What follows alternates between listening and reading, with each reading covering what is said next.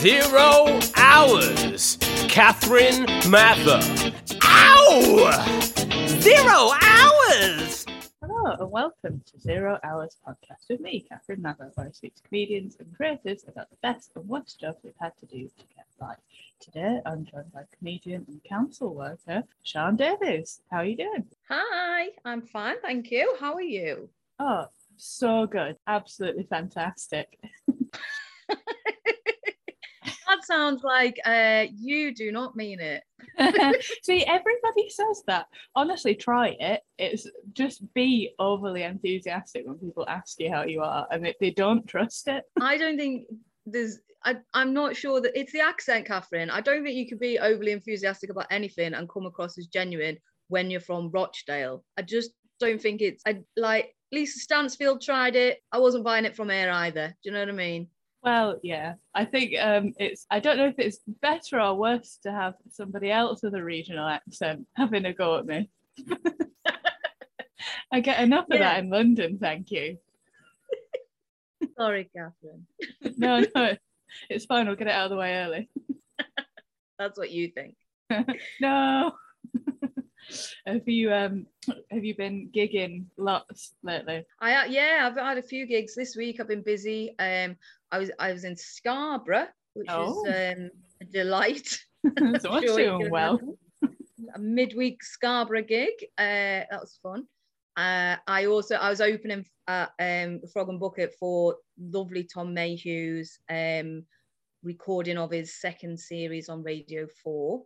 Um, so the lo- lovely, lovely Tom Mayhew, who did uh, Best in Class with us in 2018, he's gone on to do marvelous things. He's the darling of Radio 4 now. And uh, yeah, he's, he's got a second series. So they were doing, when they did the first series, it was all over Zoom because of the pandemic. So this is the first opportunity to record it in front of a live audience. And he did it at the Frog. Um, he asked me to open for him, which was lovely. So um, really weird having a Radio 4 audience in the Frog and Bucket, though Yeah. um because they were all it was done through BBC ticketing so they were all you know people that people that go to radio 4 things so it was it was interesting but it was good fun and then I got to stay and watch watch Tom's recording so yeah it's good Oh, that's amazing. It's uh, Yeah, to nice be doing a lot of gig. Stuff like that at the Frog, don't they, at the minute?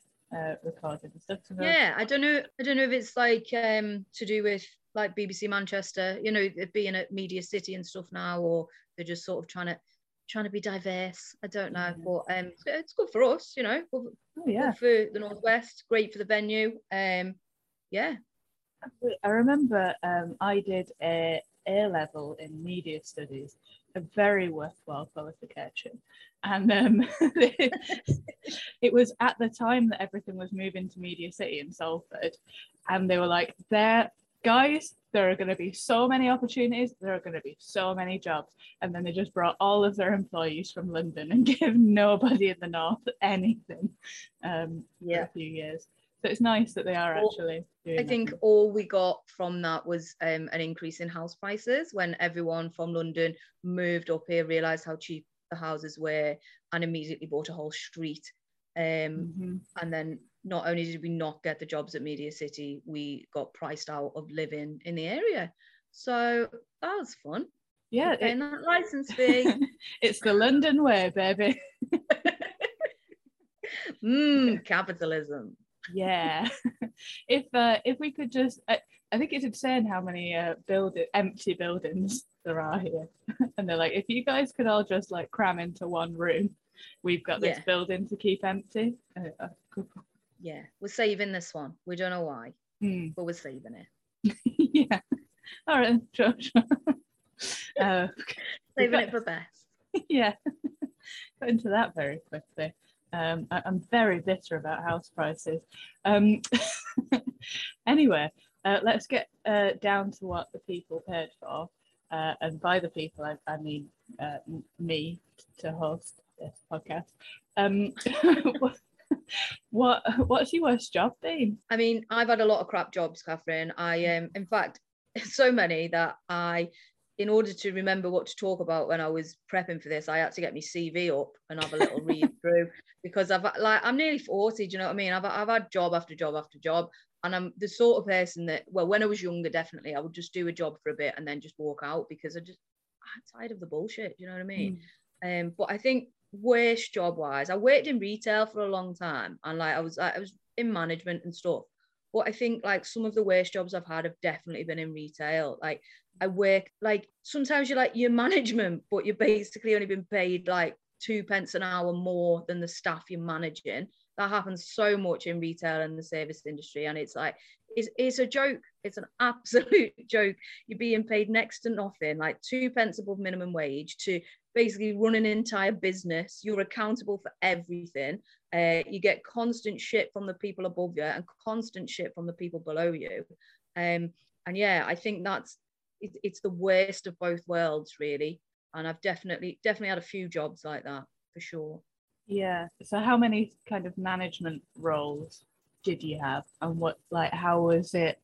How did you kind of get into it, and why did you stay in it? Yeah, I was. I probably had about five or six sort of management roles across different companies. Mm-hmm. I got mm-hmm. into it by mistake, really. Um, so I worked in like um, after uni, I, d- I did sports studies at uni, which is, um, you know, one of those things that came out of the 90s when everyone was meant to go to uni because it would improve their life. And they came up with basically a load of um, useless degrees like, you know, basket weaving and things like that. So yeah. yeah, I've got I've got a degree in like playing rounders, um, essentially.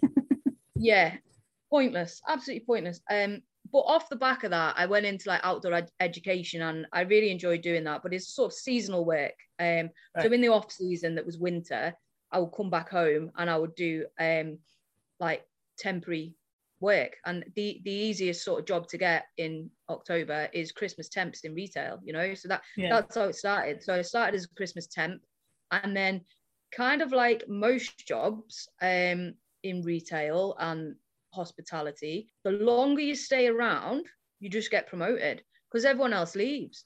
So yeah. you just, it's just about staying power. It's like literally, you know, oh, do you want to be a manager? There's no sort of training progress. Like there's no sort of anything like that. It's just, well, everyone else has left now. So um, can you just manage the store and we might we might give you a pay rise or you know just here's the keys. That's nice isn't it?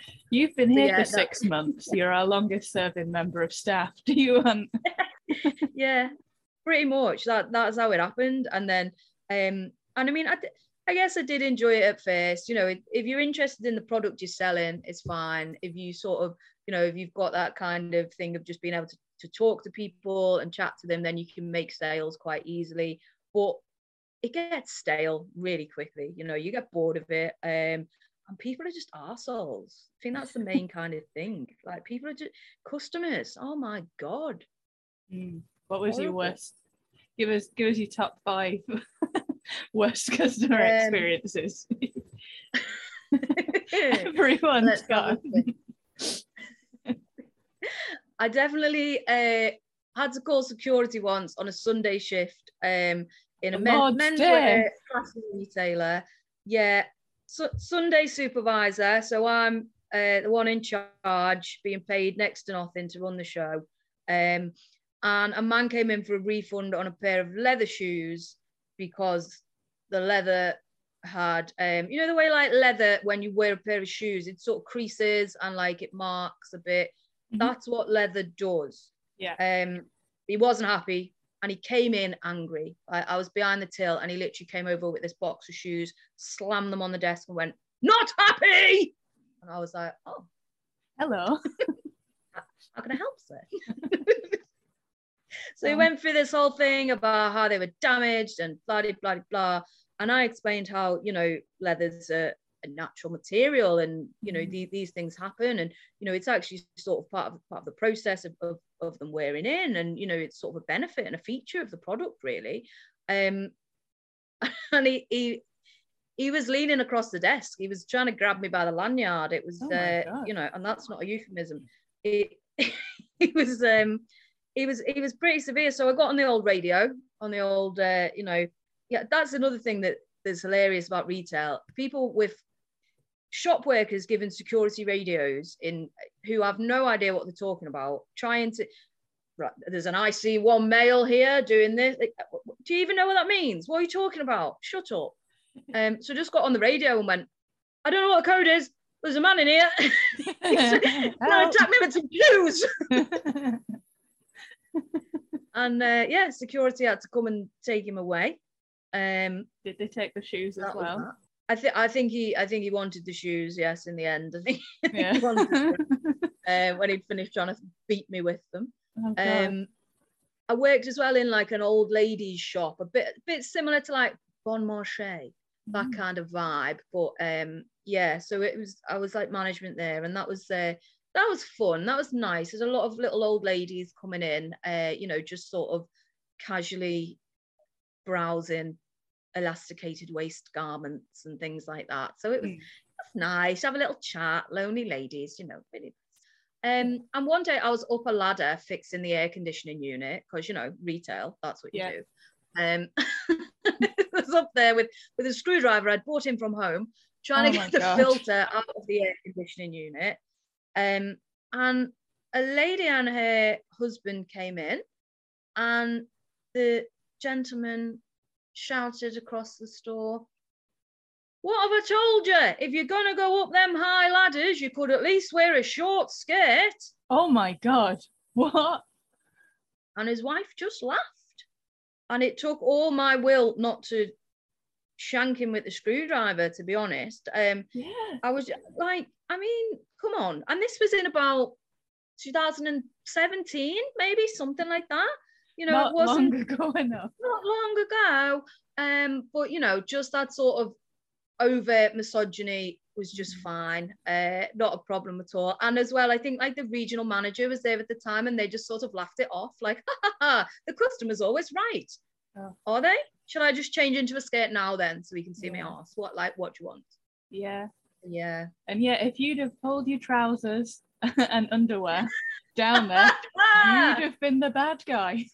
Yeah. There is nowhere to oh, win. Oh god, I wish I wish I'd have done that. Just absolutely dropped kicks. Like top Is this what you want? Is this what you want to see, sir? Is this? I'm sorry, the customer is always right. Here you go. Have a quick look. Have a go on that, son. Does your wife laugh at this? Does she? Lick me. Lick me. I don't want to. Sir. No what you asked for. I Lock the doors. He's staying. no one leaves till this mid just licks. Oh dear God. I honestly think that that is what we need to match that with. You know, like if Mm. you are gonna do this, let like I, I will show you sexual aggression. So Yeah, yeah. I will raise you. Your misogyny. If you want to make things uncomfortable, let's make things Mhm. uncomfortable. Mm. yeah, yeah. I think as well in that job, it would often get like quite a lot due, due to the age of the customers, but also the location of where the shop was. Um, an awful lot of just casual racism, homophobia, transphobia, the lot. Like you know, when Yeah. you're just like, oh, I'm sorry, can I just?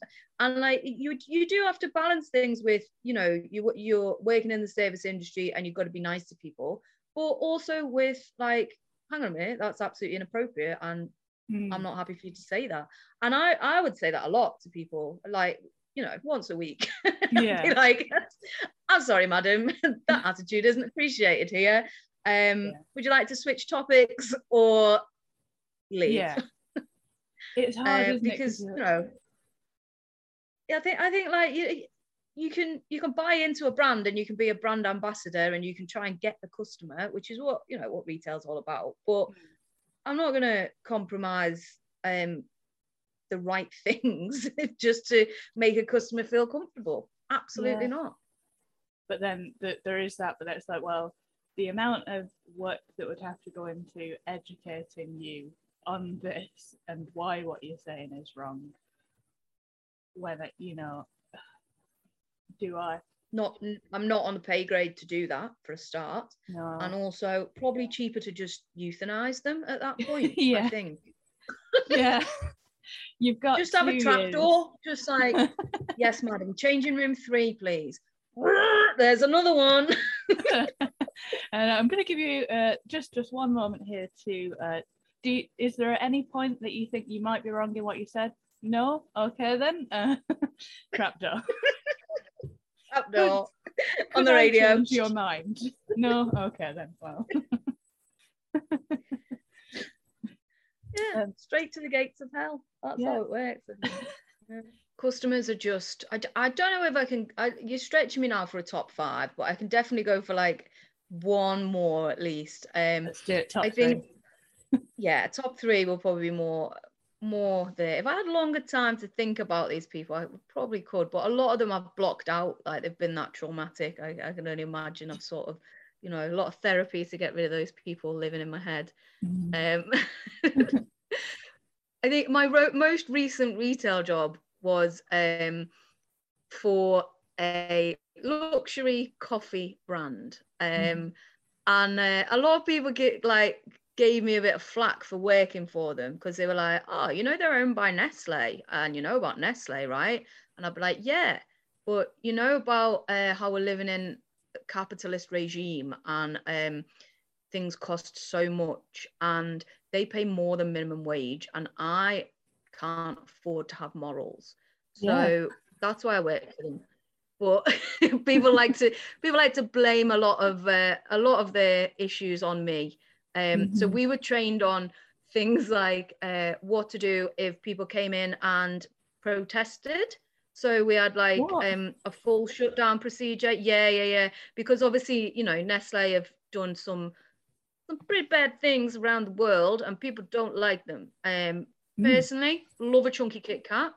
Um used to get a lot of nestle stuff for free when i worked for the um for the company. That's how they get you you see. Um Mm. Like we used to get like um boxes and boxes of like quality street sent to us at christmas just for the staff they like they buy they, they claw you in that way Mm. um, but now, now I don't wait for them. I can be a bit more moral with it. But um, yeah, we, we we got trained on like what to do if a load of people came to protest about whatever you know Amazonian tribe um, Nestle were were killing this week um, Mm. or whatever the situation was.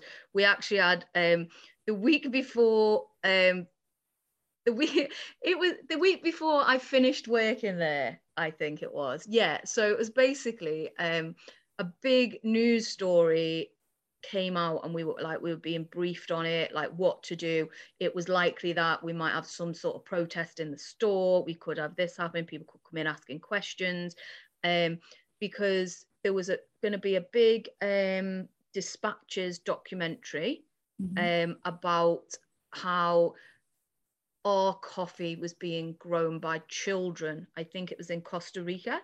And this thing, this big thing was going to come out, and we were expecting absolutely, you know, for the companies to be decimated, job losses, the lot. No one knew what was going to happen.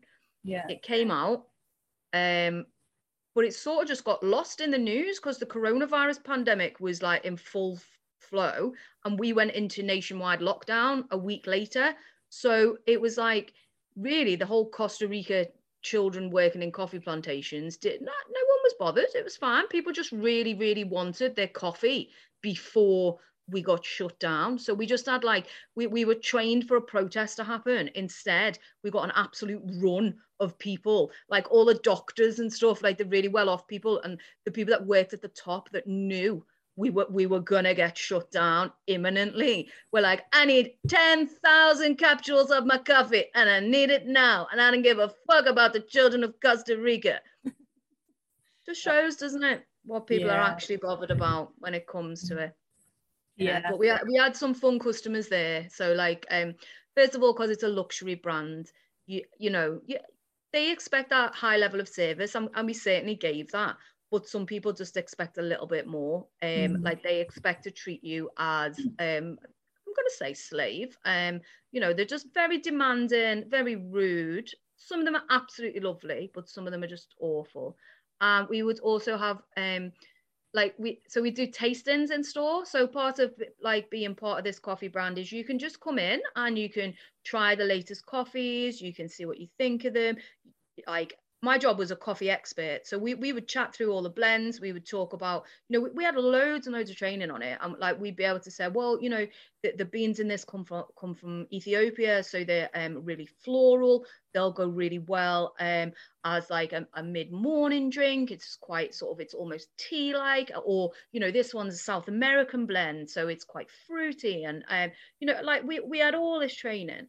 Um, but they would just first of all they'd just come in demanding coffee, like yeah, I'll just have a coffee, and you'd be like, okay, which one of our 40 expertly crafted blends would you like? And they would pick like the shittest one and ask for it as a latte, and you'd be like, oh fuck off. you, don't, you don't know what just you're doing. Just fuck talking off. yeah, what are you doing? Or you know like they'd say they do you'd explain all of the perfect things of how to make this coffee the best way to get the most out of the beans and all of this and they'd say oh yeah well what i do is i just um just run the water through it five times um so it's like basically piss and then i um add a bit of milk to it eight spoons of sugar and then just like throw it in my eyeballs. And you'd be like oh great choice lovely. Mm, fantastic I remember working just in catering idiot people would be like, I will Yeah. have a vanilla, uh, soy, decaf latte. And you're like, you don't want a coffee. And that's fine. you don't yeah you don't like it. Don't worry. yeah pick something else have a hot chocolate it's fine I am very interested in how they decided to build um, uh, protest management into their business model as opposed to just doing the right thing. Because I Yeah. imagine it is cheaper, but I, mean, I imagine it's cheaper to teach a few people how to kick protesters out of a shop than it is to stop using child slaves. Um, but what what is the what was the content of this without I don't know outing anybody? Well, essentially, what you have to remember is, is Nestle as the parent company do own something like is it fifty percent of all businesses in the world or something? They, they Yeah. own everything. They own Yeah. everything. Nestle and Coca Cola. They they own a lot from from dog food to even like like we would get a hamper at Christmas that contained loads of these products that you think are um, little you know local independent things like all these these little quirky crisps and popcorn and beers and things all absolutely sold out to Nestle and we would get them in a hamper and be like ah didn't know we own that cracking so you know even the things that you think are uh, a moral lovely beautiful choice they're not Nestle own them they own it all they own Yeah. it all and to be fair, Um, if you had a little company, hundred percent would. If someone was like, "I'll give you," Nestle was like, "I'll buy it off you," and you're made forever. I'd be like, "Yeah, fucking take it." Yeah, of course you would. Of course you would. Can't, as I say, you can't afford to be moral in a capitalist society. You just got to, you, you got to make, make your own choices. You got to do what's right for you. And if that's selling out, then so be it. I'm sorry, you Mm. got to do it. Um, but yeah, they we would have like trading sessions every week, and it could be like it could be anything really, from like you know um health and safety. So it'd be like um it's you know a man lost a finger in our Gatwick store from uh, from slamming a till drawer. Uh, can we talk about ways that we might prevent this from happening in the future? I, I think that man needs some anger management because he's slammed that till drawer um, because he's, you know, he- he's pissed off. That's what's happened there. There's no sort of health and safety around it, but there would always be you know, something absolutely obscure like that going on. Like somebody has been blinded by um, a splash of milk. Uh, what?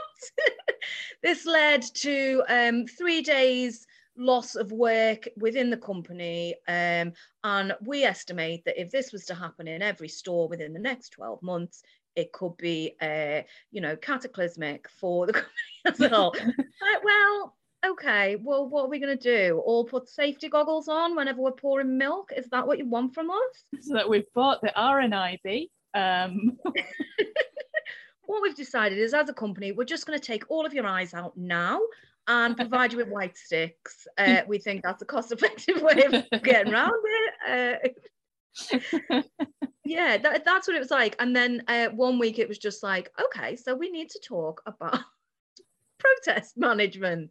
And we were like, I'm sorry, what? um, and they sort of skirted around some of the bigger issues, like the baby milk and the, the water and the deforestation and the child labour, um, and how, um, you know, we, we do we have a really good recycling program so that's what we should be talking about I love it. Uh, We've done some shit, but those bottles recycle. yeah yeah yeah yeah absolutely absolutely so that's you know think of the positives uh, oh, I love it. yeah So Yeah. is that it? If the protesters come in, you just have to be like, we recycle though. yeah absolutely i think um you just have to try and manage them out of the store i think the Mhm. whole thing would be if they were going to protest they'd probably do it outside for people to see but if they came in and they started talking to you about things you don't ans- answer any questions you can just turn things around to talk about the good things you do um, and obviously always contact uh, contact the uh, the media and PR department to um, give any statements. You know, you don't want to be you don't want to be a spokesperson for for the man. Um, so yeah, and and it was very clear about lock lock the front door. Yeah. Get them out, lock the front door, and hide out the back. I think that was the Uh-huh. main thing. Like like there's there's a bunker. Um, just get get down there, hunker down. We'll send someone for you. We'll get you out. Yeah. and enjoy uh, a, a a small beer, some quality streets, and some Yes. baby formula. Yeah.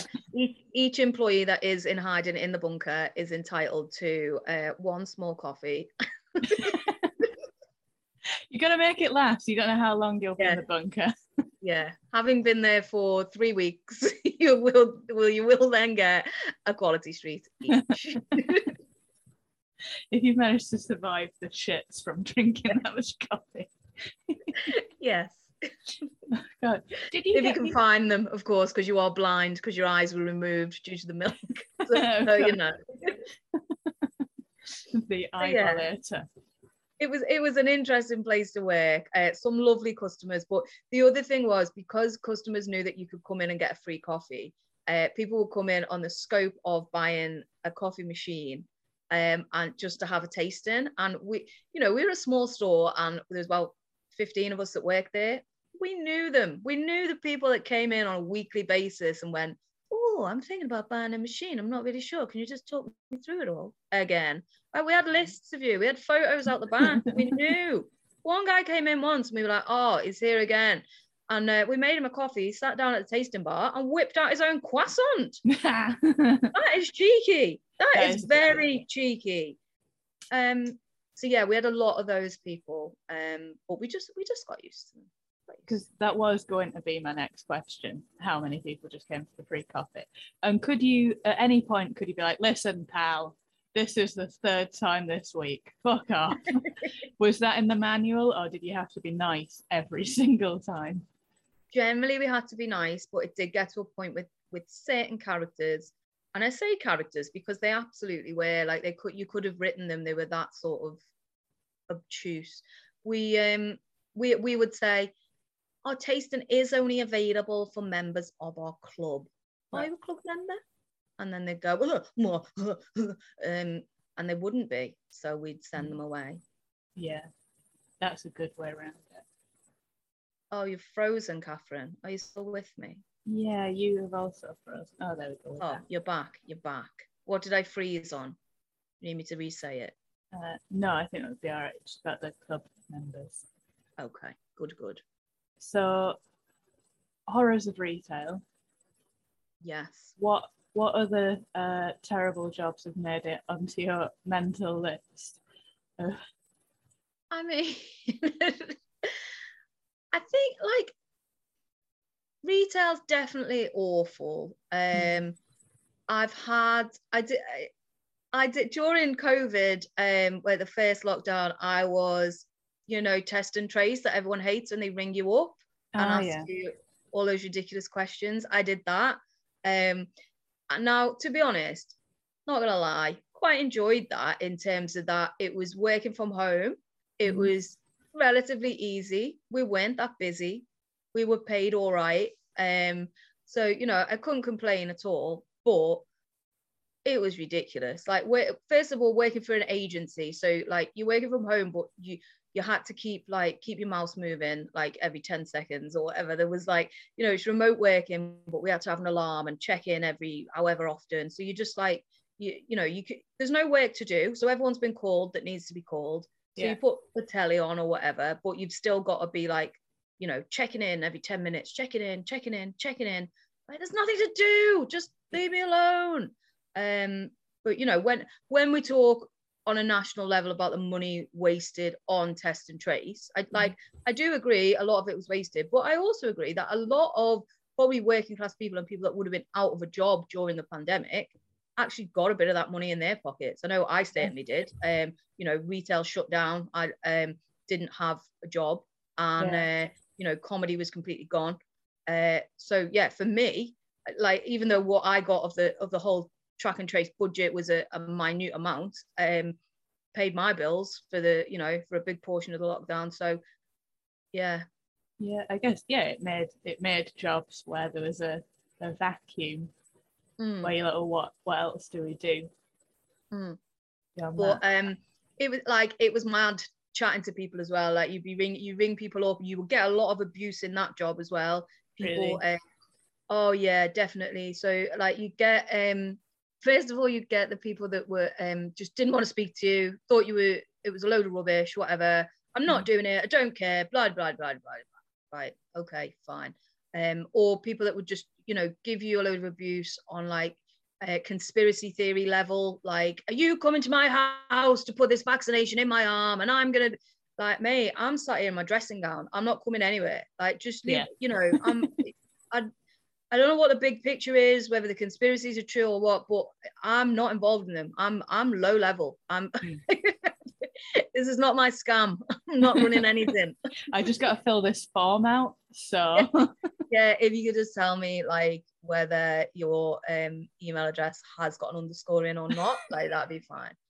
uh, then you get like the lovely old dears who just, you know, were genuinely lonely, didn't have anyone to talk to, and it was really nice to be like, I'm just checking in, just seeing that you're okay. That was nice.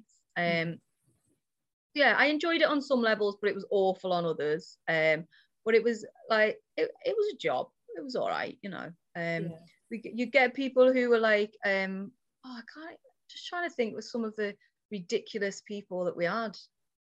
Know, It's just people that like wanted wanted the world from you as well. Like, so I've got to isolate and I've got no shopping. Are you gonna like sort that out for me? Um, no. Have you heard of like Uber Eats or can you maybe like what? Well, no, I can't do that. I can't get on the computer. Right, they've got an email address for you here, and you filled this bit out online. You requested you test online. Oh, so what? Am I meant to order shopping online then? Yeah, you are. Like at this point as well, we're like, I don't know, a year into a pandemic. So perhaps you could have stocked up a little bit on on some cupboard essentials. And like this is nothing, nothing for people that genuinely can't get hold of food and genuinely can't afford to do that. Because part of my job with the council when I moved on to do that was um, sorting out like really vulnerable people while they were isolating. So organising food parcels to be delivered, organising um, electricity and gas top ups for, for like vulnerable families while they were in isolation when they had COVID. So I absolutely fully understand that. But some people were just, you know, doing it to be pedantic, just to be like, well, you've said I've got to isolate, so I can't go to the shop. So you've got to bring me food. Oh. Nah, mate, not not happening. it's I I really like I feel that you know like work, working at, at, at the hospital similarly mm. I think it really frustrates me the people who are like that because it you know it, it's like you're you're being difficult but it's for the greater ultimately it's for the greater good because you're not yeah. going to kill somebody else by going out when you're sick but then you know it really like you say it, it undermines people that actually need the help it's really difficult to sift through people, isn't it? Yeah. Who are just being an asshole for being for the sake of being an asshole because you are the man, if you know what I mean, by being Absolutely. on the phone. And then the people who are actually like, no, no, I've got a garden chair in my living room and half a can of beans. I re- I'm, I'm cold and I need help. Yeah. And you, like, it's so frustrating, isn't it? It is. It really is. And like we we just we had all kinds of scenarios like that. And the the annoying thing was as well, like the um all the all of our legislation just changed on a daily basis. So Yeah. we you know we tried to know what the advice was. We tried to know what the laws were but you know we were being caught out by it ourselves. You know you tell someone something and then you'd get a memo saying as of midday this has just changed. It's the complete opposite now. And you'd be like right okay. So you know you just it was it was ludicrous. It was like the blind leading the blind half the time. But um Mm. like you, you could make a difference sometimes and you just had to hold on to that. But you know things like um like whether you so you'd have people that win um win first language english. So you'd need to get a translator on the line. So sometimes they would say oh a family member can translate. Great smashing. Then other times they'd say no for safeguarding it needs to be one of our interpreters. So you like but this would just happen overnight and it changed back and forth several times so it was like you know you, you'd be speaking to a family member and they'd be like well i translated for it three days ago. And you'd be like yes but now i have to get an interpreter and i've got to do a triple person call and they'll probably cut me off halfway through but that's what the rules are today. So it was quite like quite frustrating really when you know probably the person was fine and the husband brother father was happy to just say yeah they're fine i'm looking after them it's not a problem and you know they could have translated but the rule on that particular day was that we had to get a third party to translate just in case things weren't fine Oh God. So how long were you doing that for? Uh, so I did it for the agency for about, mm, I'd say maybe about a year, maybe just short of a year. And then I got the job working for the council.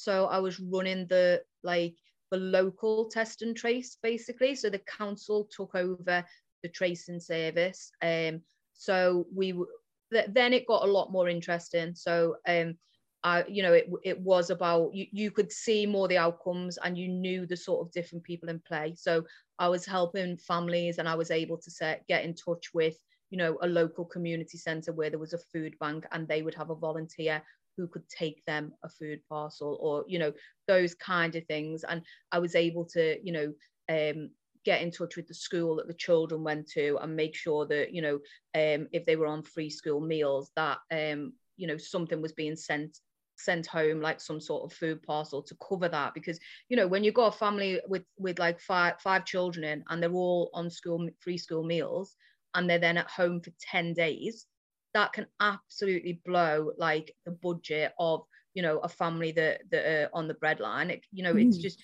think about how much a teenager eats do you know what i mean? They go for a loaf of bread a day it's ridiculous. And you know th- things like saying well normally they're on free school me- school meals so they have one big meal in the day and they just have like toast here in the morning and, and a sandwich when they get in and, and we rely on that one big meal. So you know if they've got to isolate for 10 days that that's massive you know and that, that's potentially you know five children falling into mal- malnutrition. And and as a council as sort of the corporate re- responsibility for that you know we, we need to make sure that that their their needs are being met. So you know there was a lot of of those kind of things of, of sorting sorting people out that were vulnerable that were you know likely to to really struggle during during isolation. So yeah um and that was much more rewarding because it was on that local level you know? Yeah, it sounds like worthwhile work. yeah yeah How how do you think the sort of council response was to that? Because I know that there was um, a big uh, thing thing over you know the um, provision of sort of free school meals. You know the pictures of that like Mhm. rotten banana and you Yeah. know all of that shit. Um, do you feel that it was like um, uh, better executed locally, if you know what I mean, than uh, nationally? I think so. Yeah, I think that um, you know the working working for a council isn't ideal. There are things that you know you, your hands are tied with certain things. There's lots of different departments and things like that. But I think the the key thing at the heart of certainly the council I work for is that we are there for the people of that borough. And you know we, we might be bound by legislation and there might be rules in place and ways of going about things, but we all have the the needs of those people at, at the front and that, that's what we we aim to to support with. And, and i think that's how it should be you know and no nobody knows the individual sort of needs of an area than, than that council. You know it, it's sort of um the the demographics within the borough are, are vastly different you know and and from in the northwest the council i work for the the needs the languages the abilities the health will be very different than a London council or you know a council in Scotland or you know the, there's so different the things that people need you know we're we're um we've we've got a diverse population but we don't have a huge amount of different languages spoken um you know all those different things like there's there's a there's a real level of poverty in the borough I work in, but there's also a, a,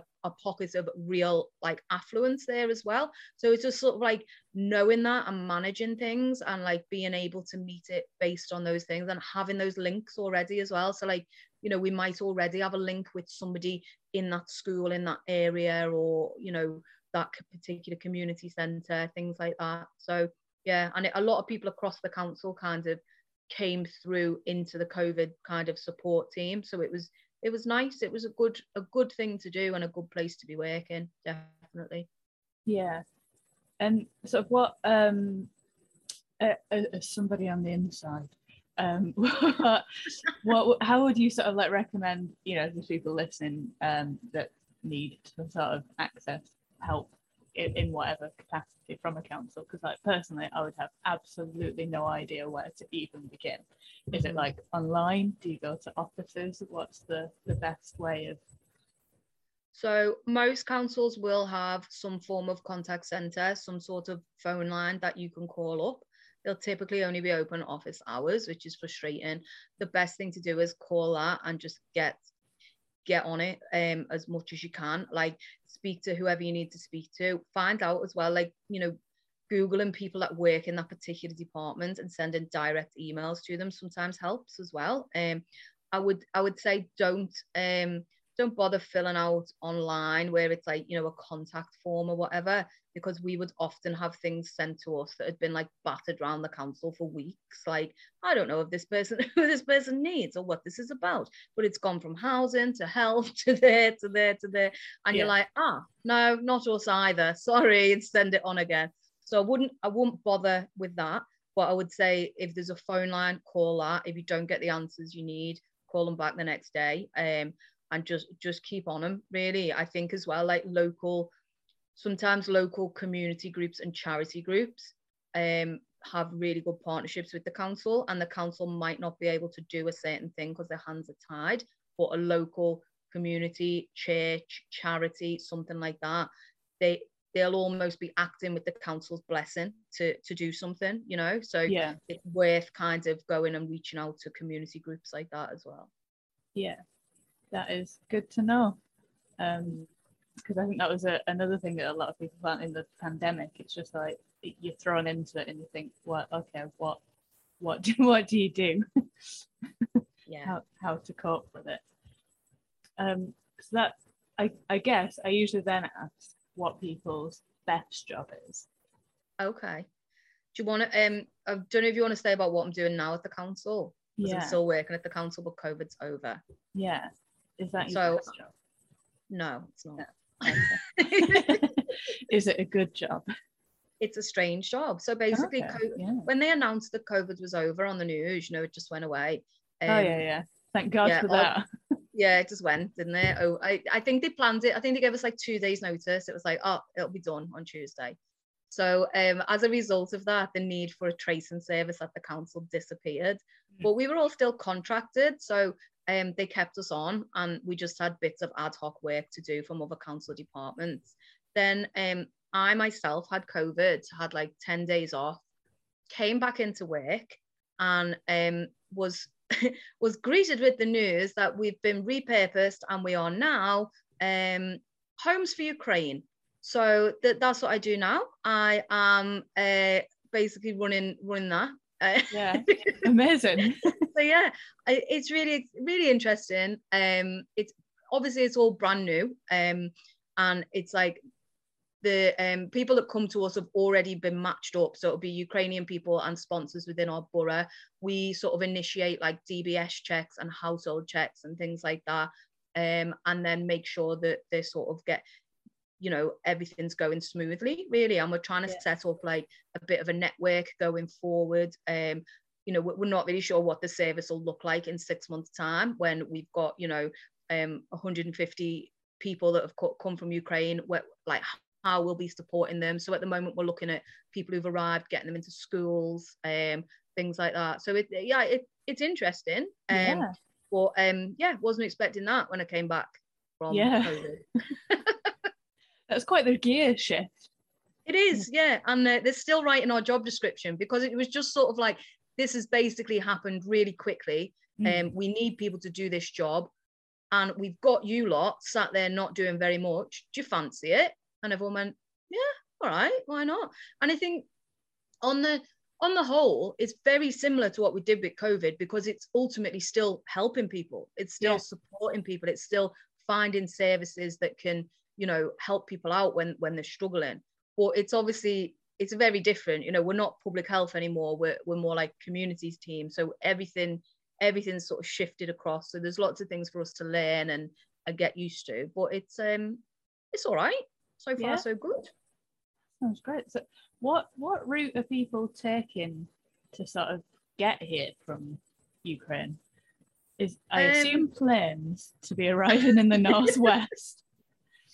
Yeah, most people have like um they've crossed over land to another European country and they're then going to fly in. Like we've got people in in Poland that are coming through. Um, we've actually got sort of again local community people who have driven to Poland and come back with people um, and dropped them off all over the place. Um, mm. We've got some people that are in Ireland, so they've managed to get that far as part of like in, in the Schengen zone, basically. Um, yeah. And then they're, you know, awaiting their visa in Ireland and then they'll come over by, by boat or, or plane, I assume. So th- there's lots of varied routes. Um, you know, we've got people on the on the family visa, we've got people on the Homes for Ukraine visa, and then there's also other people that may have come in via other routes that we're, um, you know, we're, we're keen to still support, and visas can, I believe, be be granted in retrospect for those people, but it's just about sort of finding them and making sure that that they're okay, you know, and that they're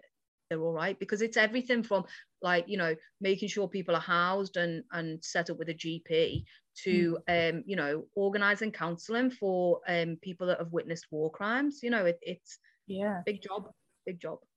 Yeah i think that people that that's a big thing. People just um, you know if, if you consider how uh, little thing a little thing in childhood can mess you up a bit to mm. then be you know a, a, a child witnessing that you're not just coming here and needing a house for a absolutely. bit until yeah. the war finishes and you can go home again.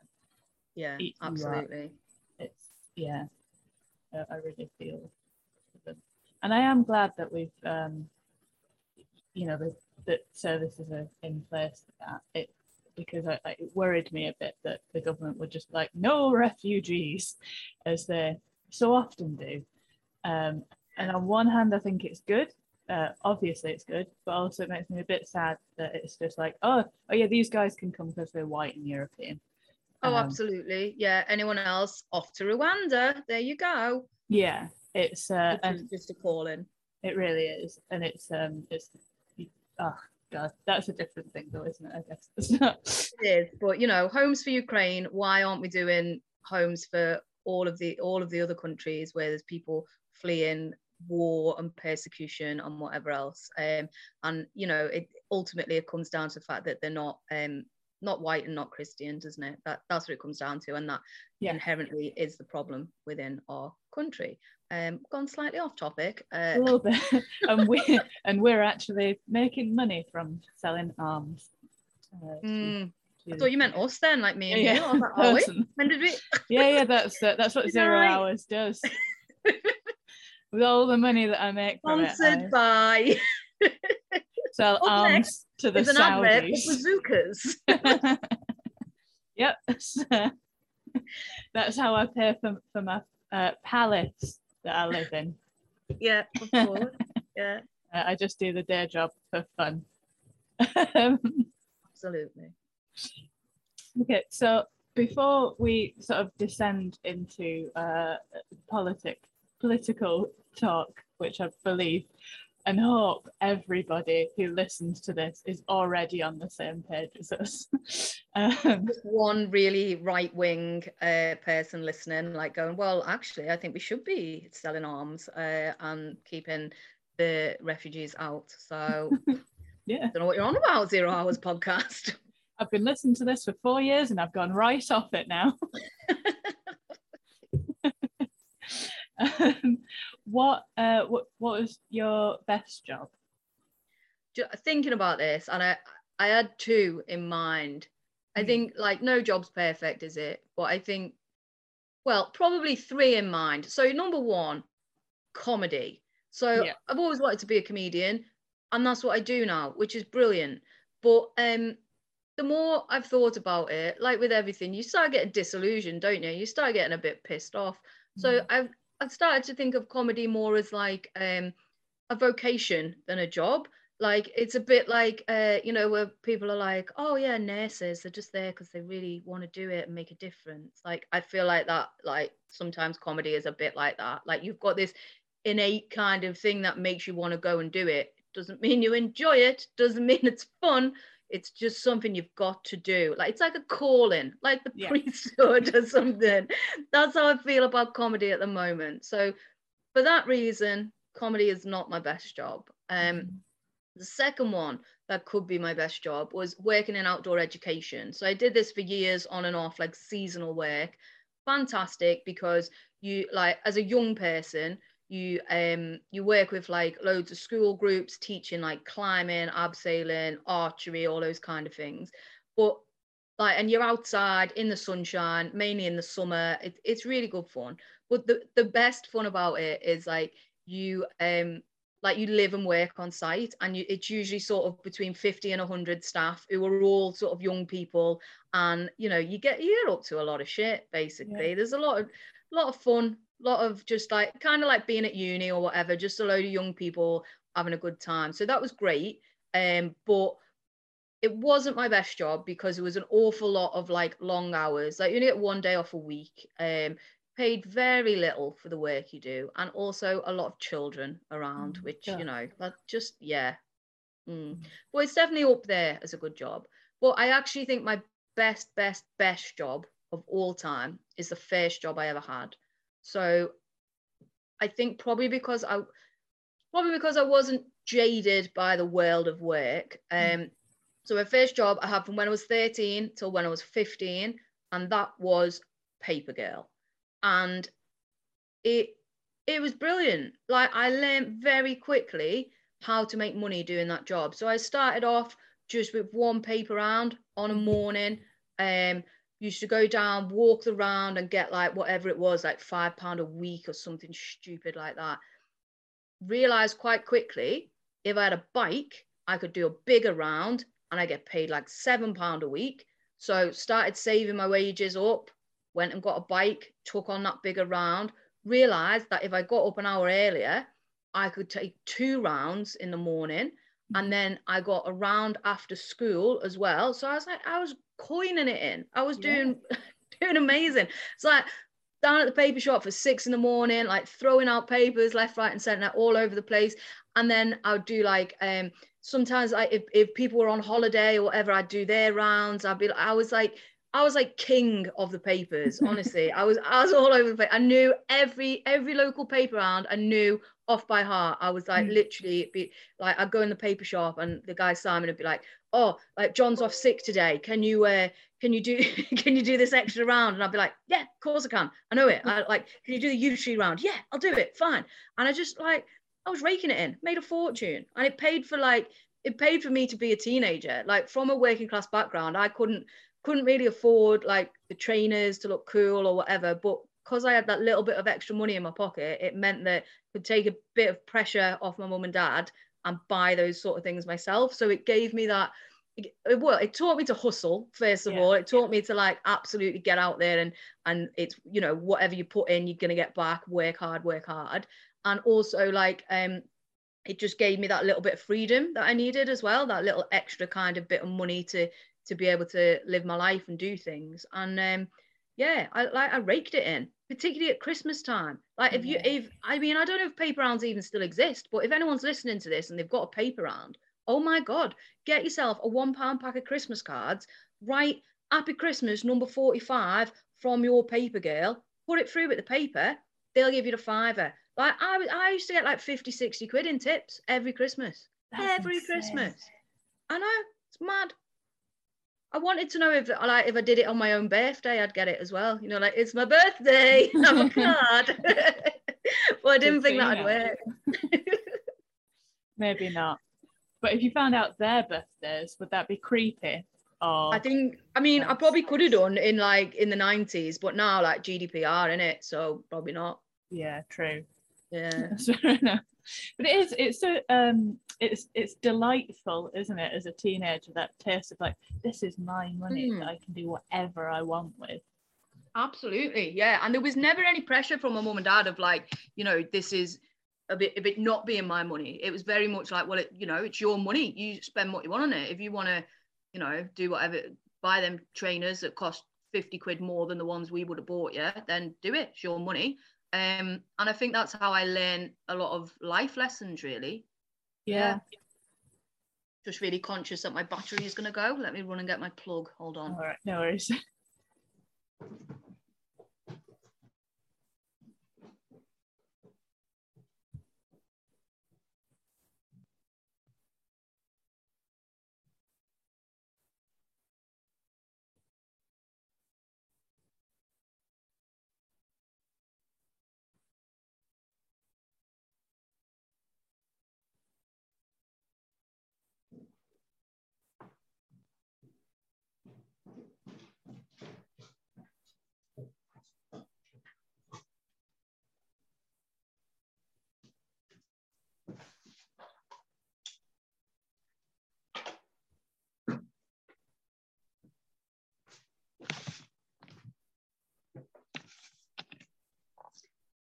I'm It back. was- Hey, I've had a look. It was literally on the second of May. They changed the forty-minute limit thing Oh, right. the free one.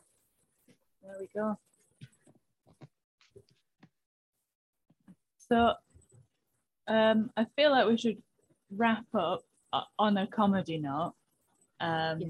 because uh, we are comedy, and Comedy and arms dealing. That's what we do. comedians, just two comedians. comedians, female comedians. Yeah, and I, I, uh, I suppose I was talking about that. Well, I feel like we should give an honourable mention to Best in Class um, at the Edinburgh Festival. Yeah, Um, everyone wants to give us an honorary mention, but no one wants to give us money, Catherine. That's what we want. that is the problem. um, yeah, because that was so we we met doing circuit breakers at. Leicester Comedy Festival.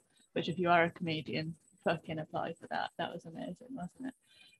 Brilliant. One of the best opportunities that that I've had. Like I think that as a, as a relatively new comic starting out, like um, you know, th- there's loads of different opportunities, competitions, things like that, and you you you just sort of throw your name at everything, don't you, and see what sticks and hope for the best. And you get rejected from more things that, than you ever get. Mhm. But circuit breakers is one of the few things where I've been like, oh my god, that was brilliant. Like we, you know, we got to go to Leicester Comedy Festival. We got to do a couple of shows. We got paid for the work we did, which is always important. We got put up in a hotel with breakfast. Oh, and Uh, it we got took a out nice for a hotel. meal. The breakfast was great as well. It was like I remember just sitting there like eating sausages with like Flo and Joan at the next table. Like, oh my god, my yeah, life. this is amazing. um, and then like we, you know, the the great thing about that, like, is that we actually got something to take away. So we got had that um the photo opportunity with um with Andy Hollingworth. So we like we spent a day in a studio, didn't we? And we, you know, we all got headshots to take away, which is like a, a real tangible thing, which as a new act you might not have. And to, to go away with that, like I, I mean, I'm not gonna lie. When did we do it? I'm still using mine. Uh, Yeah. I look wildly different from mine, otherwise I still would be. But also like to have a picture from Andy Hollingworth as well. Like he is a big name and he is the loveliest man I have ever met. he's one of the nicest people in comedy. I, I wholeheartedly agree with that. He's Mm. he's a lovely, lovely bloke, and he has photographed everyone from like Victoria Wood to like, you know, he literally I remember that that day talking to him and he was like, So who are your favorite comedians? And like I sort of said a few people and he was like, Oh yeah, I photographed all of them. And I was like, Are you uh, what? Uh? and now you're photographing me? What? Crazy. And uh, yeah, and since then I've kept in touch with Andy and he did like the shots that are going to be on my Edinburgh poster as well. And um, you know, I feel I feel like he's just such a such a great guy within the industry. He's just lo- Mm. lovely, absolutely lovely. and it's nice to see somebody who just loves their job and is just Yes. so excited by their job. Yes, like you great. genuinely get the feeling from Andy. Like if he wasn't passionate about it, if he didn't enjoy it, he wouldn't be doing it. He's not Mm. just like you know, he's not just sort of like oh, photograph comedians. Like uh, you know, he, he wants to be there. He wants to do it, and that Mm. that passion kind of that passion rubs off on you. I don't think that's the way of saying it, Sean. Sorry, Andy. That's not what I mean. that sounds like something happened in that studio. Oh my god, I my, I just remember it being so damn cold. There was like a band next door, wasn't there? And I don't. We're all just huddled around this little heater, and it'd be like, "It's your turn," and you just throw your coat off, run out, be like, "Quickly, do this, yeah. jump around, get warm." I think there was eight of us, and we were in a cupboard the size of like a wardrobe Mm. with just one tiny little like Calor Gas heater or something. um, and we, like we were practically sitting on it. We were, we were, and then all of a sudden it'd be like, right, I'm done. You go, and you'd just be like, run out, pretend you're warm, smile, brush them icicles out of your hair. You'll be fine. yeah. Go, go, go, quickly, do the pictures. I'm so ah. Um, but yeah, it was um sort of from that. I remember you said we were sat in a Wetherspoons because everyone else went home. we were like, let's go to spoons. Yeah. Uh, which I don't go to anymore, but this was back in the old world. Yeah, Um, before before we knew, before yeah. we knew about, you know. I mean, we yeah, kind of knew, but then he Mm. confirmed, and we're like, Yeah. all right, well, you know. Um, uh, yeah, you, you tell me about best in class. It's such a good idea. If if well, I, I was gonna I was gonna explain it, but actually, I think maybe maybe you you should you probably get the elevator pitch better, explaining what it is. Well, yeah, I mean, Best in Class um, is a crowd-funded profit-sharing show um, that champions working class comedians, and the aim of it is to get working class people to Edinburgh Fringe um, because it is really expensive and really prohibitive um, to access the Fringe when when you're from a working class background. So, um, sort of set up out of necessity and rage, I guess. It was just me going, do you know what? Let's let's sort this out. Um, and yeah, the first year that um, you were involved, we took we took eight people up. We crowdfunded, we did some little gigs and stuff, and we all made a little bit of money off it, which was nice. And then 2019, it got a bit bigger. We did a bit more. Um, we became a registered CIC. And then 2020, we um, started our crowdfunder, got all our fees covered, and then pandemic. So that didn't happen. But we're, we're back again now for 2022. I'm just about to finalize the lineup, hopefully in the next couple of days. By the time this goes out, we should be, hopefully, it should have all been revealed. Um, and yeah, we're um, we, we've now got as well a bursary fund. So we got, I don't know how this happened, but um, I, in anger during lockdown, I saw that the Fringe were giving out grants to people. And one of the things they wanted, you know, it was the usual sort of protected characteristics, people with disabilities, people of colour, um, LGBT people, and then they said working class as well. And I thought, right, getting on this. So I wrote a very angry pitch for a grant. Um, and I remember using words similar to um, it doesn't matter how many plays you put on about living under the shadow of a colliery. the main issue is money. yeah, So, uh, but it is, isn't it? Do you know what I mean? And like, um, I remember writing it thinking, like, I don't care who I piss off because they're not going to give me money anyway. But they Yeah. did. that's and they amazing. gave us they gave us um we we applied to basically set up an accommodation bursary. So they gave us five grand as part of the fringe recovery fund, and that is all being doled out in 500 pound chunks to working class performers that are going to Edinburgh. So, you know, it's just about literally taking the money from the Fringe Society and giving it to the people that need it most. And that's what, you know, that, that's what we're doing. Um, we're also sort of crowdfunding to increase that pot. Um, we've, we've raised an extra 2,000 on top of that. Um, I'd love it if we could raise more because we've already had more applications than money we've got. So mm-hmm. it's like, you know, in an ideal world, that pot would be limitless. And anyone that approaches me and says, Sean, can you help? I would say, here's 500 for you. Here's 500 for you. It, it'd be amazing. But at the minute, that the money's finite. So it's about, you know, if we can generate the money, then we can help more people and get them up there. Because, you know, the last thing we need is the sort of, I don't know, saturation that that you get in Edinburgh tends to be um, you know middle class and upper class comedians that all went to Oxford and Cambridge that you know are just sort of up there as a vanity project or or whatever mm. that you know we we need representation and the way to do that is by getting getting money to the right people so that they can get up there and make their mark and they can be the ones getting put on telly and they can be the ones getting put on radio um yeah that that's just what I do in my spare time, Catherine. Yeah. but that's it. I think like I genuinely admire you for actually doing something because it's something that everybody, well, you know, we've all said, but then mm. like, you know, you're the only person I know who's actually done something. And yeah. um, you know, and it's so much work. So I, I you know, I really admire what you're doing there. And I think, you know, I've sort of said it's it's a shame that the bigger venues never thought to do that. But in many ways, I hope that they don't now because it yeah so many times, you know, there'll be people doing something and then, you know, after you've put poured years of work into it, the the bigger ones are like, oh yeah, no, thank you, we'll take that, bye bye. And you know, and then it's suddenly and just ruin it again, which is what's happened with the the Edinburgh Festival. And it makes me so angry that like I think of comedy as a, a working class kind of art form really because yeah. it's you know that that's what it is isn't it? It's you don't need training you learn on the job you don't you don't even need a microphone really. You can just uh, just just you turning up to a place talking to people. And um you know you don't have to do years of expensive drama school or whatever. And i just it, it upsets and angers me that you know it's been people have been priced out of it um, for the sake of you know it's like reviews and stars and yeah. you know you can't afford to do it. And there are fantastic people talented people who can't do it because they can't afford to do it. And then people who can do it because they've got contacts and don't really need to do a day job absolutely. It's um you know and the more the more i go into it the, the more it upsets me and saddens me. And it you know it's not just about this kind of bitter chip on your shoulder working class person that wants what everyone else has got.